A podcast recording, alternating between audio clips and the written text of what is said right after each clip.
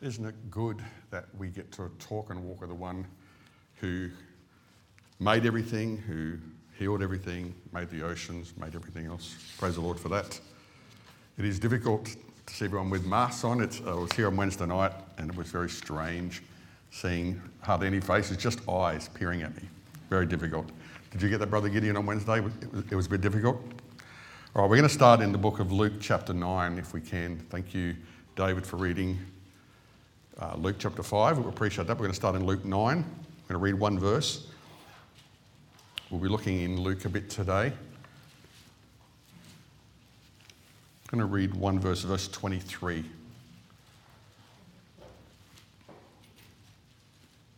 The Bible says, And he said to them all, If any man will come after me, let him deny himself, take up his cross daily, and follow me. I'm going to pray and ask the Lord to help me this morning and ask the Lord to give you what you need to hear this morning as well. Heavenly Father, I'm thankful for this church, thankful that we're able to meet right even today, even though we have to wear masks and things are a bit uh, maybe uncomfortable or a little bit different. I appreciate that we still get to meet. Thank you that we can that we can have a look in your word and hear it and be encouraged by it and be taught by it. And I pray that you would use your word this morning to speak to the hearts that are here and the hearts that, that may be looking online. Lord, you know everyone where they're at, you know all circumstances, you know all um, areas of life people are in at the moment, and I just pray that you would use your word in, in, in whatever way that you see fit. And I ask this in Jesus' name. Amen. Recently, we heard the sad news uh, of the passing of Brother Gilbert Anger. Um, most of us have met him or know him he went home to be with the Lord. Um, he was a man of great influence in a lot of people. Believe it or not, he was great influence in, in my life. Um, I'd known him for many years, and I think one of the last times I think I remember seeing him was here, here at Good Shepherd. And I know he talked a lot about missions and really tried to encourage people and stir people up. I remember, I think it was one afternoon in between either sessions or between church um, he opened it up for people to come to be invited to talk about how you can uh, develop things for missions and even encourage people how you can actually uh, earn an income to help yourself get on uh, to provide income for yourself while you're on the field. So he really, really tried hard to stir people up about missions. He had a passion to inspire us, to move us out of our comfort zone. He talked about that. A lot of people like being in the comfort zone and he challenged people to move out of that comfort zone. He led by example because he personally went to places often no one else would. Where there was a missionary, maybe there he would go and encourage and, and help and teach and have camps. And he would go to far out, far out places that we probably wouldn't even endeavour to think about going to. He revealed the needs of others to us when he presented the work that he was doing about people who were dying without Christ and sought to give what he could to meet, obviously, um, the need in that world. Was he a challenge to you? He was, certainly was to me. Brother Gilbert is a classic example of someone I believe who uh, is is, a Luke 9:23 person. He was someone who, who would take up his cross daily and followed Christ. Now, Jesus in his earthly ministry had that same passion. He wanted to see everybody saved. And he actually sought out others to get on board with getting the gospel out to a lost world. When he preached, he invited people to come. And as we're going to look at this morning, he, he went to people and said, I want you to come along the journey with me. His desire has never changed, and he is still looking for men and women today who will take up their cross daily and follow him. When I was reading in the book of Matthew just recently, this is where this thought came from Matthew chapter 4. I did mark that there. I want to read some verses similar to Luke chapter 5. And this is what got me thinking about this. As I was reading from verse 18, it says, And Jesus, walking by the Sea of Galilee, saw two brethren, Simon called Peter and Andrew his brother, casting a net into the sea, for they were fishers. And he saith unto them, Follow me, and I will make you fishers of men. So this is what I was reading, and this next verse just jumped out at me and got me started to, and got me thinking about this thought. And they straightway left their nets and followed him. They straightway left their nets and followed him.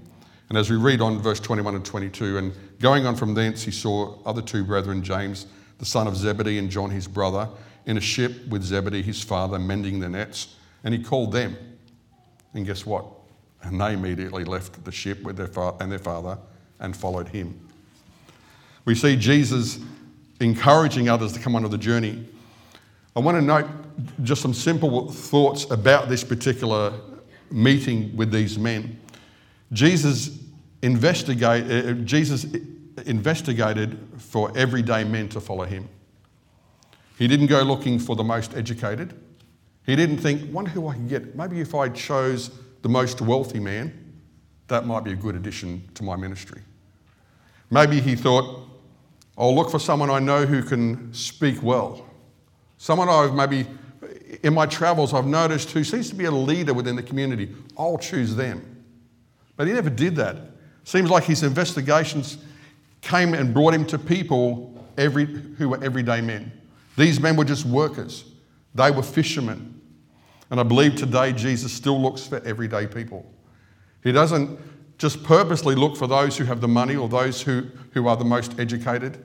Some of the greatest preachers are those who, who never finished school. They were never the most wealthy. They didn't come from influential families. They were everyday men. And Jesus still looks for everyday people. You know what the good news about that is? He can use you. Because you people here, and myself included, we're just everyday people.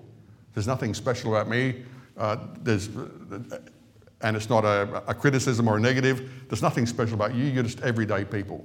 You're Australians. You're in Albany Creek today. God can use you. I noticed in this, in Matthew 4 and also in Luke 5, that Jesus interrupted the busyness of their life. They were mending nets, they were fishing, they were doing their everyday jobs. It was like Jesus come to the workplace and said, I want you. And it's like Jesus today still comes to you where you're at in life, whether you're fixing something electrical, whether you're digging a ditch, whether you're in a retail outlet, whether you're helping someone. Jesus will come to you just where you're at and say, I want you. Get on board. Come and help me. Jesus is looking for just everyday people in the busyness of their life. In, in Luke 5, where, where Brother Dave read for us this morning, a similar passage, and in this particular instance, Jesus interacted greatly in their current lives. Jesus actually blessed them with an abundance of fish. Jesus says in, in verse 4 of Luke 5, he said, when he said, uh, let, when, sorry, now when he had left speaking, he said unto Simon, Launch out into the deep and let down your nets for a, a draught. And Simon answering said unto him, Master, we have toiled all night and have taken nothing. Nevertheless, at thy word, I will let down the net. And when they had done this, when they had this done, they enclosed a great multitude of fishes, and their nets break. Wow. God's has now interacted in their lives. He's, he's come looking, he's interrupted now, he's interacting with them, and he starts to bless them greatly with an abundance of fish. Can you imagine in your life, in your workplace, in your business, if, if, if, if you had just gained a great windfall, a massive contract that you've never seen before, or maybe a, maybe a promotion in your business, and you're thinking, wow, this is amazing. And then Jesus then instigated a discomforting challenge. After that's just taken place, after he's just given them something that they've probably never seen for such a long time, he now says, Come, follow me. And we'll look at that point in just a minute, a little bit more. They now faced a difficult inward battle because they had seen their, their fishing business now explode. And again, we'll address this in just a, just a moment. But now they were offered a new vocation, not just, not just fishers of fish, but fishers of men. I'm glad in Matthew 4 when I read that it talks about, it uses the words straightway and immediately they left their nets and their business and they followed Jesus. Now, this is the focal point of my thought today. They had to let go of their nets to follow Christ. That was the thought that jumped out of me when I was reading Matthew 4. What if they hadn't let go of the nets? What if they had seen the blessings of Jesus and said, You beauty, follow you? Well, you've just started something in me, right? Why would I do that? But they followed Christ. Some nets in themselves may not be a bad thing, but they can become a snare. The very thing that stifles blessings that God would like to bestow upon us. You know, too many people become ensnared by the, by the familiarity of this life, the need to possess more and more. They want to better themselves and the desire to make it in life. I wonder what net you might have that's holding you back. I wonder what net it is that will stop you from serving Christ fully. I wonder when Jesus says to you, Come follow me, I wonder what the first thing in your mind that pops into your mind that says, That would mean I'd have to. I'm not sure if I can because of that's a net. And that's what I want to have a look at this morning. So, the first net, or some examples of net, or reasons why people won't let go is the net of possibility. I've kind of alluded to this so far in Luke chapter 5. I want you to think about this. These disciples, when Jesus came, according to Luke chapter 5, Jesus gave them a great, massive amount of fish. So much that the Bible says that their nets began to break. Can you imagine having something in your life come so greatly that it's so overwhelming to you that you can't believe that it's happened to you. And this is the kind of thing that, I kind of think when I put myself in this position, when I, when I try to think I'm there at, on that day, when Jesus says, let down your nets, and, and they've gone and said, well, listen, we've already done it all night. There's no fish today. Who's ever been out fishing and the fish just aren't biting? Pretty much me every time I go. All right? Except that video that Pete's got on his phone. Hopefully, it's, it's gone. Oh, that's another in joke, don't worry about that. But um, when you go out fishing and you don't catch anything, obviously you don't want to stay out there. You don't want to go back out when someone says, you, you, you imagine you spend hours out fishing, you get home, and your neighbour says, Hey, you want to go fishing? There's nothing out there. And Jesus says, Please just do it. And they do. And the Bible describes an event that takes place that they enclosed a great multitude of fishes in verse 6 says that then and their net break. And then it says, and they beckoned on their partners, which were in the other ship, and they that they should come and help them. And they came and filled both the ships so that they began to sink. Can you imagine that? Dave going out in your boat and you catch so many fish that you begin to sink. Man, you'd be rejoicing. You're like, woo, you, not only did the nets break, but their, ships began to sink. Wow. The net of possibility. These men, as I mentioned, faced this enormous thought. Look what's just happened. Can you imagine if this happened regularly with, with, with this Jesus' blessing? Or if Jesus can do that, we want him to be part of our fishing business. Can you imagine the possibilities? If this happens now, imagine what can happen in the future the net of possibility for some people ensnare us from serving the Lord. The possibility of success. I think it's within us all to want to be successful. There's nothing wrong with wanting to be successful. I think God gives us that, that ability to want to achieve, to want to, to want to do something more. But when it becomes such where when Jesus comes by and says, I want you to follow me, Sometimes that net of possibility, well, that's where I think, but then I'll have to stop my business. It's going so well right now. I've just been given this promotion. That means I may have to move. I can't do that. But what, what if? What if this or what if that? What net of possibility is stopping you? I only know some of you and, and what you do for work and, and where you're at in life. But the possibility of success can, can stifle us from serving the Lord. What about the possibility of satisfaction, the feeling of achieving something great? That's something I've always wanted to do, just been in there within my heart. A satisfaction of doing something I didn't think I could do. maybe being born with Tourette syndrome and, and, and having a very bad stutter as a child. Maybe the desire to want to overcome that, the desire to do something that I never thought I could do. You know, at the age of 12, I couldn't, I couldn't talk on the telephone. I wouldn't talk on the telephone because my stutter was that bad. I'd, I wouldn't walk into a shop. I definitely wouldn't stand in front of a church because I was just fearful that people wouldn't allow me or wouldn't wait for me to get out what I wanted to say. I felt so self conscious. And the more I think about it, it's probably why that desire is there. It's because I want to be satisfied that I can do something that either I didn't think I could do or maybe people says I can't do.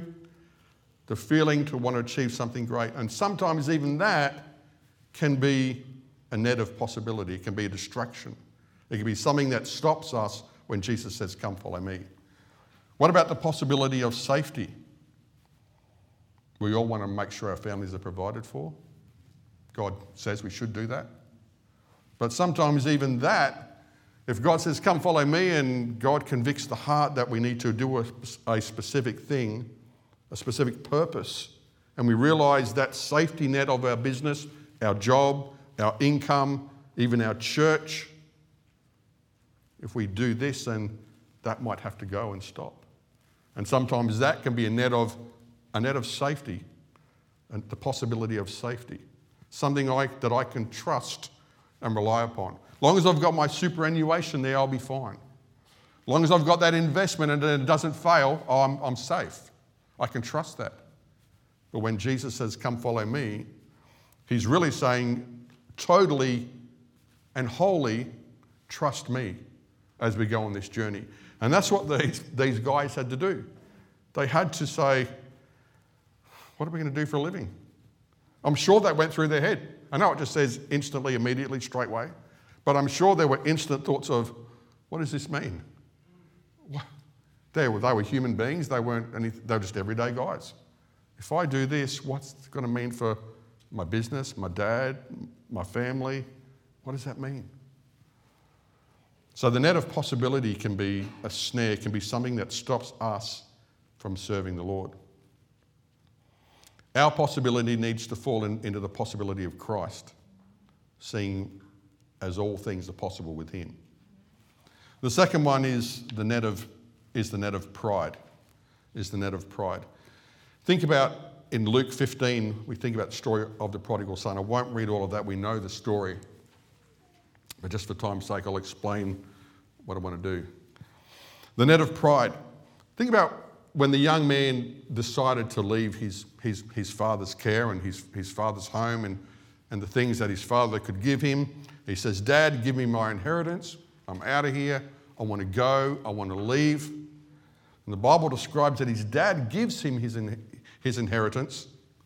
And I want you to notice something that I bet you he felt pretty good.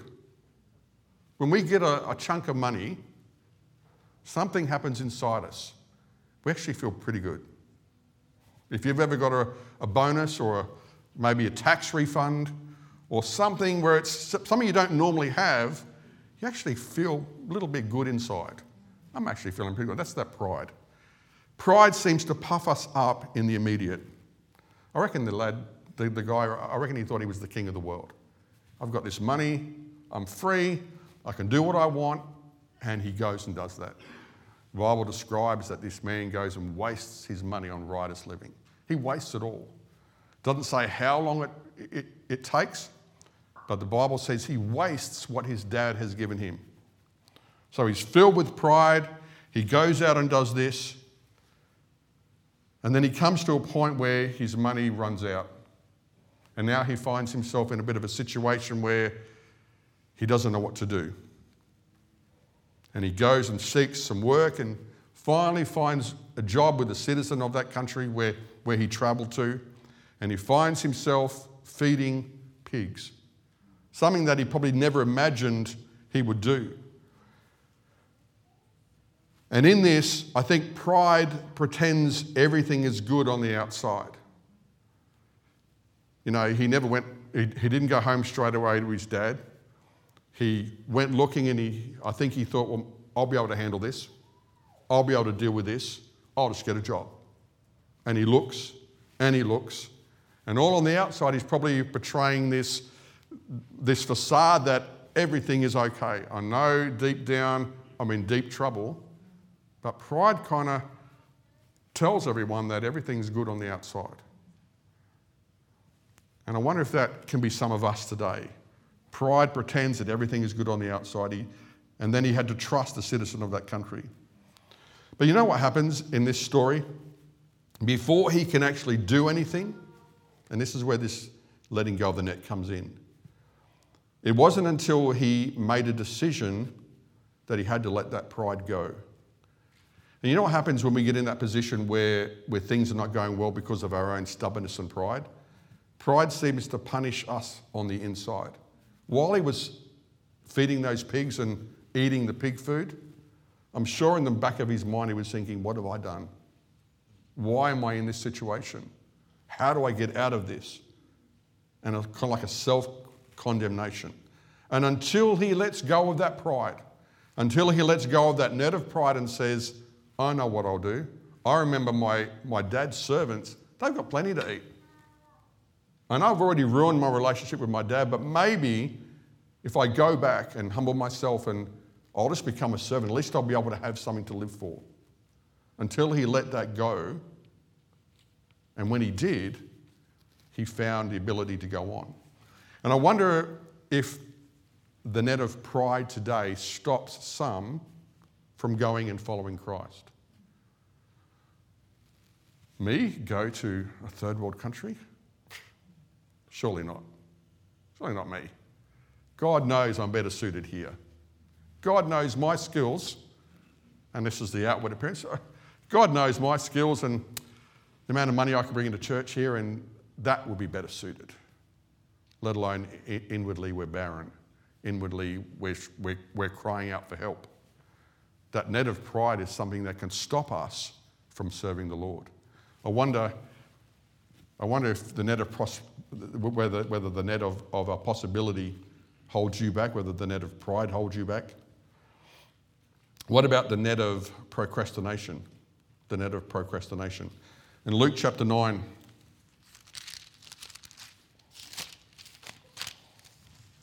we read a familiar passage that I know you're very, very familiar with. Luke 9, verse 57 to 62. The Bible says, And it came to pass that as they went in the way, a certain man said unto him, Lord, I will follow thee whithersoever thou goest. And Jesus said unto him, Foxes have holes, and birds of the air have nests, but the Son of Man hath not where to lay his head. And he said unto another, Follow me. But he said, Lord, suffer me first to go and bury my father. Jesus said, Jesus said unto him, Let the dead bury the, let the dead bury their dead, but go thou and preach the kingdom of God. And another also said, Lord, I will follow thee, but let me first go bid them farewell, which are at home at my house. And Jesus said unto him, No man having put his hand to the plough and looking back is fit for the kingdom of God. In these, in these, uh, um, in these six verses, I want, to, I want to look at two different thoughts of procrastination. Firstly, in the first part of these, of these verses, is the fact that lifestyle can be too important to us. Lifestyle is too important. When, when Jesus told this man, he says, Listen, foxes have, foxes have holes and birds of the air have nests, but the Son of Man hath not where to lay his head. It was like Jesus said, Hey, listen, if you follow me, you, you may not have a lot. You may not have what you've got now. And I think we've kind of, we've kind of covered this a little bit. But sometimes to follow Christ might mean we don't have what we have now. We may have to give something up. We may have to make that decision it's not about what I've got now, it's about what I can do for Christ.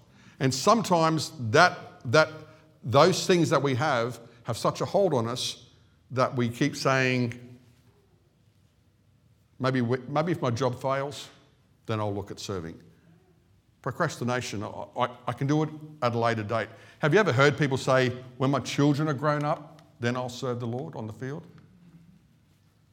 When, when I get to a certain level of income, then I can self um, I, can be self sufficient and I can pay for my own way on the mission field. But until then, I really can't do it. For a lot of people, they, you, you find reasons to procrastinate. Maybe my health isn't very good right now. I just don't have the education I've got. I need more education first. I need more skills. I need to get married first.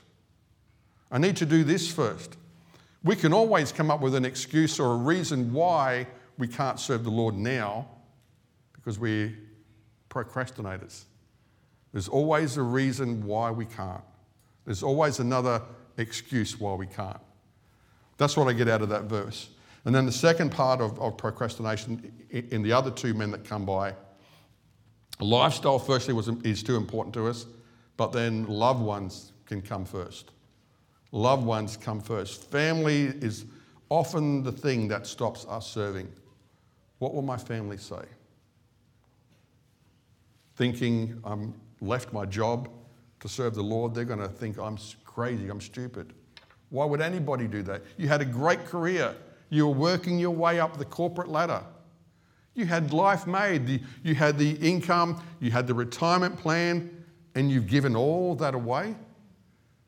Are you crazy? I remember when I was in Bible college, one of the lecturers, um, I can't even remember his name now, but he, uh, I remember the thing that, that stood out was he was a successful motor mechanic and he worked on racing cars. Had a great business, had things set out, and he was earning a lot of money because of this. this uh, obviously, the racing industry makes a lot of money, a lot of corporate sponsors, and he worked on the cars. He was like the head mechanic. He was a Christian. And God called him to, to serve the Lord full time. He said he struggled with it, realizing that he had to give up something, and finally he made the decision to, to stop that and to serve God full time. And I remember him saying his family just thought he was crazy. Why would you do that? There's so much money, so much opportunity, so much that you've got going for you, and you give it up to do this thing for a church, this religious thing? Wow. Family often play a big part. What about the young man who wants to serve the Lord and, and mum says, You can't go there. You'll have to stay here. You can't go to a foreign land, you have to stay. We've got things set out for you. Come into the family business, come and do this, come and do that. Loved ones often stop us from serving the Lord. They, they, they become first thing in our lives. So we've talked about the net of possibility, the net of pride, the net of procrastination. What about the net of pessimism? What about those who are just negative on everything? There are people, even today, seems to be a group, I call it a group of narrow minded people who always are negative on anything that, that can be done for the Lord. I'm brought into mind how Jesus often had to correct the disciples about their incorrect thinking about people who were coming to see him. People came and they were saying, oh, leave Jesus alone. Negative. You don't need to see him. And Jesus would say, hey, let them come. Let them come. Send them away, Jesus. We can't feed them. No, let's sit them down. Let's feed them. Sometimes people, people can be negative. You say, I've been praying about doing this ministry. And people look at you and think, surely someone else can do that, not, not you. You can't be the one that's going to do that. You're not educated enough. You don't have enough skills to do that. Wouldn't brother so and so or sister so and so be better to do that? There's always going to be people who are negative, those without who, who, who weigh on us, who tell us we're not good enough, that surely God would choose somebody else. There's always people that will do that. Always. I remember the thought just coming to my mind then. I, have shared this before when I was in Sydney, just going through Bible college and opportunity to preach, and I got to preach in the church, and was preaching on, on Daniel in the lion's den. And I'm a lot younger than I am now, and uh, try to be a bit more animated and reading through and, and preaching through, and another brother who was going through Bible college too, he came up to me after the service and he says, Well, that was a good message for Sunday school. And it was just like, the reason why I say that is just like a negative, a pessimist, someone who, very negative and, and, and come from outside. And those things can make us think, well, maybe I just won't serve the Lord. Maybe I'm not good enough. And this, that's the second thing, is the net of pessimism can come from within. And this is, I guess, maybe um, for me, sometimes we find the negatives within ourselves and find reasons why we can't do anything for God. I'm just not that good. I'm, you tell yourself you're not that educated.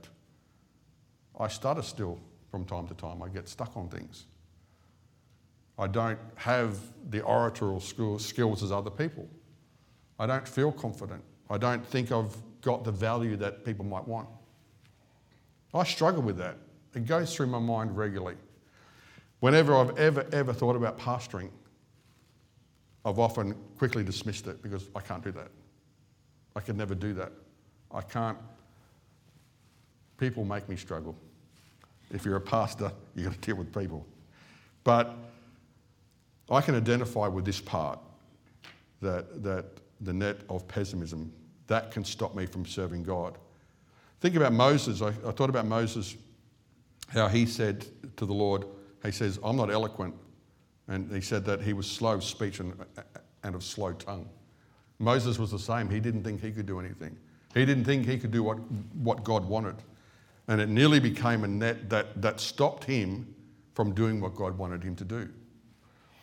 Now, you might be sitting here this morning thinking the same thing. Well, I've never spoken before. I've never studied before much about the Bible like that. But let me testify that with God, God can help you do it. From someone in, from my background, from where I come from, if God can help me stand here this morning, God can definitely help you, who, from my thinking, may have even had a better start in life than what I ever did. So, the net of pessimism. One I thought about this morning, and I'll just mention this in passing, but, and I think I, I don't know why God brought this to mind today, but the net of past hurts. The net of past hurts. As people, often the hurts of the past get in the way of us moving forward. Have you ever had that? Sometimes it's people who, who actually hurt us, and sometimes people will, will get up and they'll leave church because they've been hurt. Somebody said something and they can't get past it, and that becomes a wall or a net that ensnares them from serving God. Someone gets offended here at church and they step down from a ministry or they, or they move to the other side of the church and that it becomes a, something that ensnares them past hurts. I've been hurt here at church. You know, there have been times someone said something and I've taken great offense and I've thought, But guess what? It's not going to stop me from serving the Lord. And it shouldn't stop you from serving the Lord. If there's something that has been a barrier there that I just can't get past, that's a net that is stopping you from serving the Lord. The net of past hurts. Very real in people's lives today. You can't let that control you. And the last one is the net of persecution. 2 Timothy chapter 3 and verse 12. 2 Timothy chapter 3 and verse 12. I'm find it in my Bible now.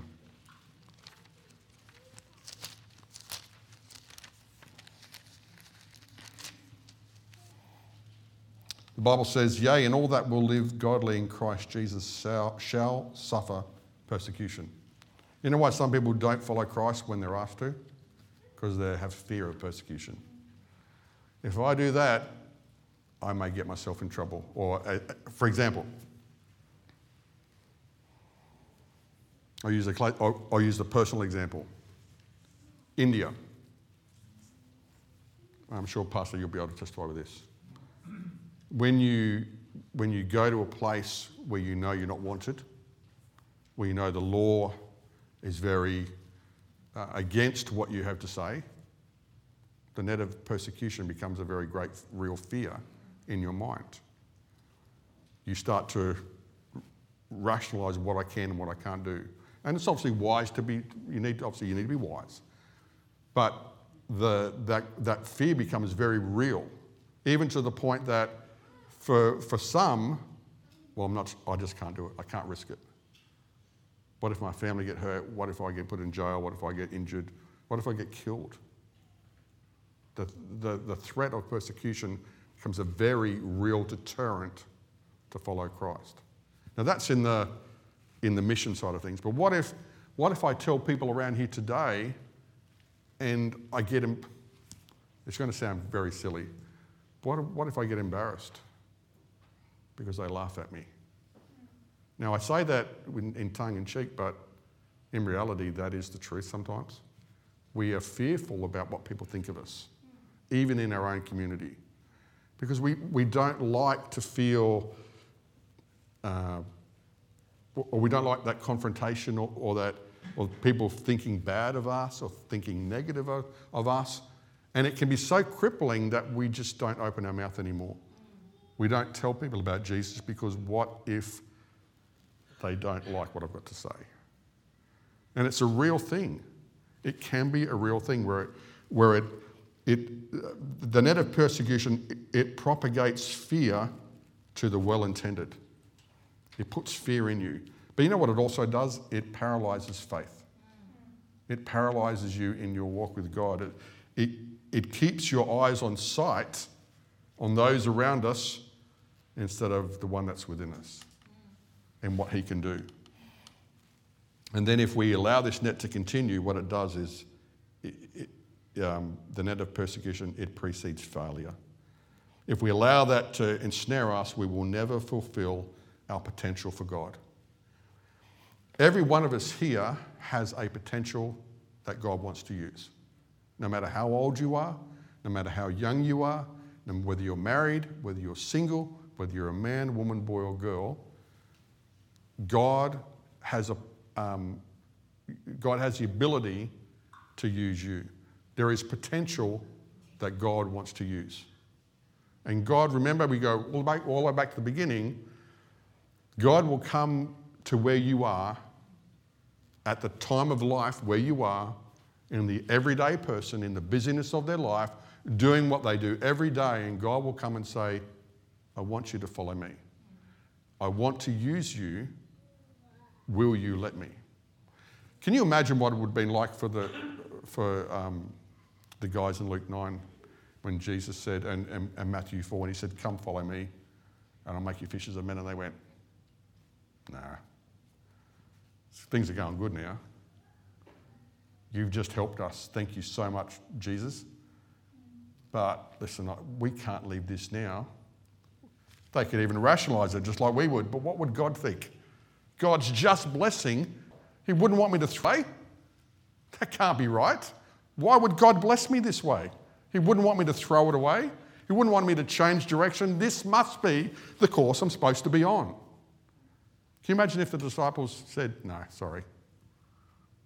What God must have thought. Come, I've got something for you. I've just shown you what I can do. No. And I wonder how many people are in that boat this morning in, on the seashore today where Jesus says, I've been trying to get your attention. I've been showing you how great I am. I've been revealing things to you and I've even said, Come, follow me. But you keep saying no. There's too many things that are stopping us. There, you, you, you, you are too ensnared by too many nets. And we could have multiple nets just wrapped around us, and we kind of we can't break free because of we've got dozens of nets, all starting with P. All starting with P. Paul, I could be in no. So many things that are stopping us serving God that we need God to reveal what they are.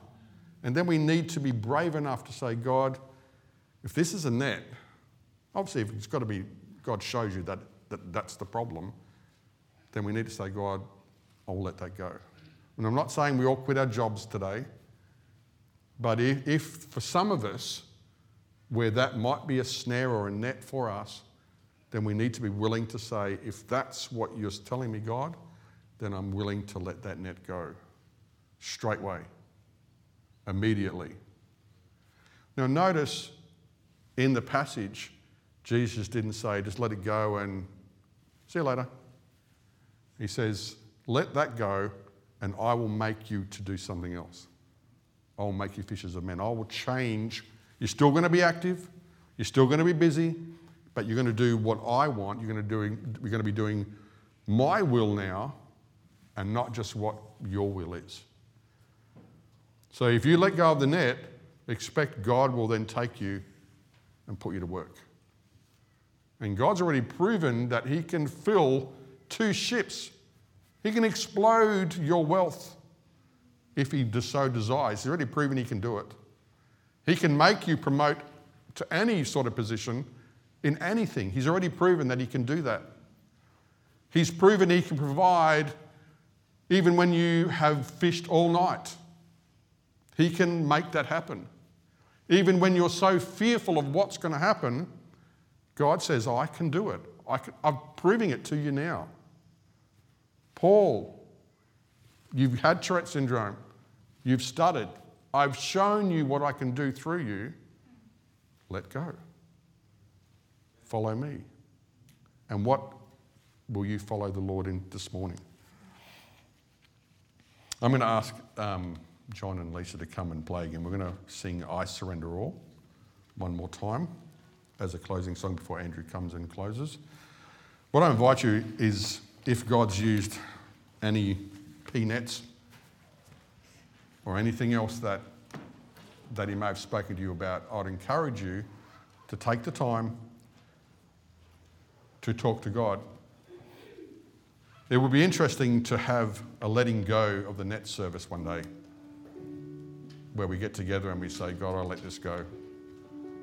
And it's like back in the 80s where they had the, the CD burnings and the, and the record burning nights at church. We got rid of all the rock music and wouldn't be good to have a service where we say, God, I know these things are holding me back. I want to let go. I don't want to let them hold me back anymore. And realistically, it's only you that will know what the net is, if there's any. Maybe you're totally surrendered, and that's, hey, I'm, I praise the Lord for that. May God use you abundantly, even more than He's even using you now. But if there's anything holding you back, I encourage you to let it go and start serving the Lord. Amen.